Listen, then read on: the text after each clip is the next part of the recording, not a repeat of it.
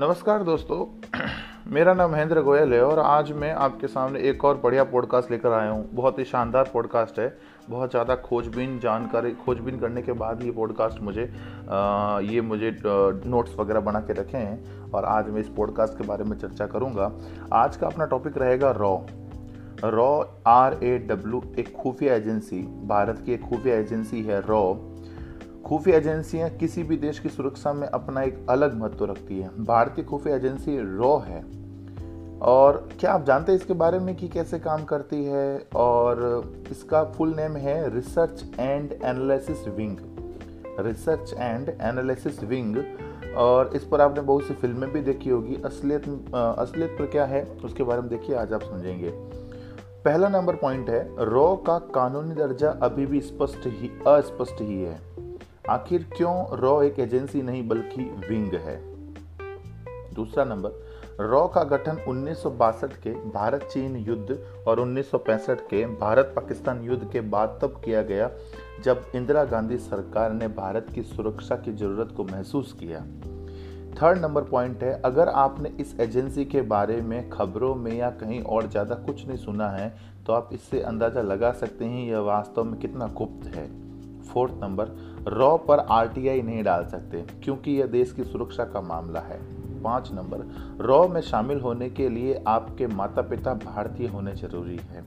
Six number, raw का सिद्धांत धर्मो रक्षति रक्षित है, जिसका मतलब है कि जो शख्स धर्म की रक्षा करता है, वह हमेशा सुरक्षित रहता है। सेवंथ नंबर, रॉ सीधी अपनी रिपोर्ट प्रधानमंत्री को भेजती है जिसके डायरेक्टर का चुनाव सेक्रेटरी द्वारा होता है। एट्थ नंबर, ऐसे प्रत्याशी जिनका चुनाव रक्षा बलों से हुआ हो, उन्हें इसमें शामिल होने से पहले अपने मूल विभाग से इस्तीफा देना आवश्यक है। नाइन नंबर, मिशन पूरा होने के बाद अधिकारियों को अनुमति होती है कि वह अपने मूल विभाग में वापस शामिल हो सकते हैं। अगर आपके पास इतना शौर्य नहीं बचा है तो आप बेशक वापस जा सकते हैं। दस नंबर, रॉ में शामिल होना कोई मालामाल होना नहीं है। वो आदमी इससे दूर ही रहे जो रिश्वत लेने वाले या लालची हो। 11 नंबर, सिक्किम को भारत में शामिल करने का श्रेय भी बहुत हद तक रॉ को जाता है। रॉ ने वहाँ के नागरिकों को भारत समर्थक बनाने में अहम भूमिका निभाई, जिसको हम प्रो इंडियंस बोलते हैं।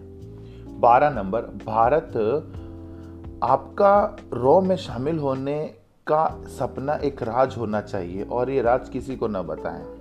तेरह नंबर यह एक डेस्क में बैठकर काम करने वाली नौकरी नहीं है। आप किसी भी मिशन पर हो तो पूरी संभावना है कि आपके परिवार को भी पत, नहीं पता होगा कि आप कहाँ हैं।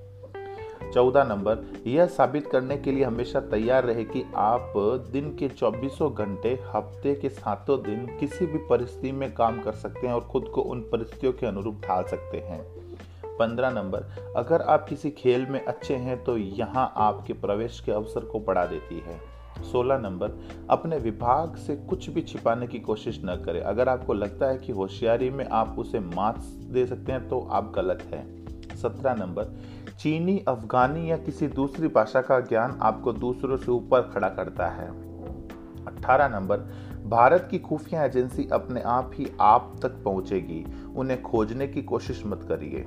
19 नंबर, एक जासूस के राज उसकी मौत के साथ ही दफन हो जाते हैं। यहाँ तक कि उसकी पत्नी को तक नहीं पता होता है कि उसका पति एक रॉ एजेंट है। 20 नंबर, एक रॉ जासूस की ज़िंदगी फ़िल्मों में दर्शाई गई। जासूस की ज़िंदगी से कहीं भी मेल नहीं खाती, लेकिन जासूसी में अव्वल होते हैं। 21 नंबर, भारत के परमाणु कार्यक्रम को गोपनीय रखना रॉ की ज़िम्मेदारी थी।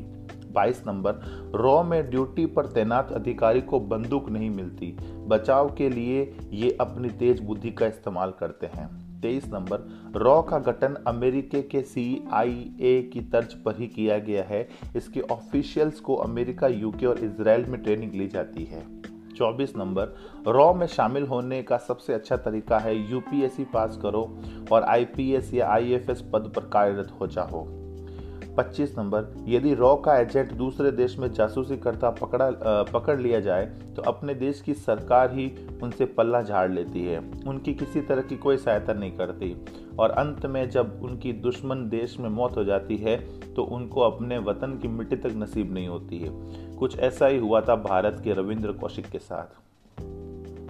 तो दोस्तों ये थी आ, बहुत सारी जानकारी। और एक जानकारी अभी मैंने आज सुबह ही उसको ऐड किया था, ये थी कि ये कोई परमानेंट जॉब तो नहीं है, लेकिन एक रॉ एजेंट की सैलरी अस्सी हज़ार से एक लाख तीस हज़ार रुपये तक महीने की होती है। मतलब रॉ में काम करना एक देशभक्ति के हित में हो सकता है, पर अगर आप सोचते हो कि यहाँ काम करके बहुत अच्छा खासा पैसा कमाया जा सकता है माला माल हो सकते हैं तो ये बिल्कुल मुमकिन नहीं है। ये केवल अपनी मातृभूमि के लिए, मातृभूमि की रक्षा के लिए एक जॉब है। तो दोस्तों, आज के लिए बस इतना ही। मिलेंगे आपसे नेक्स्ट पॉडकास्ट में। धन्यवाद।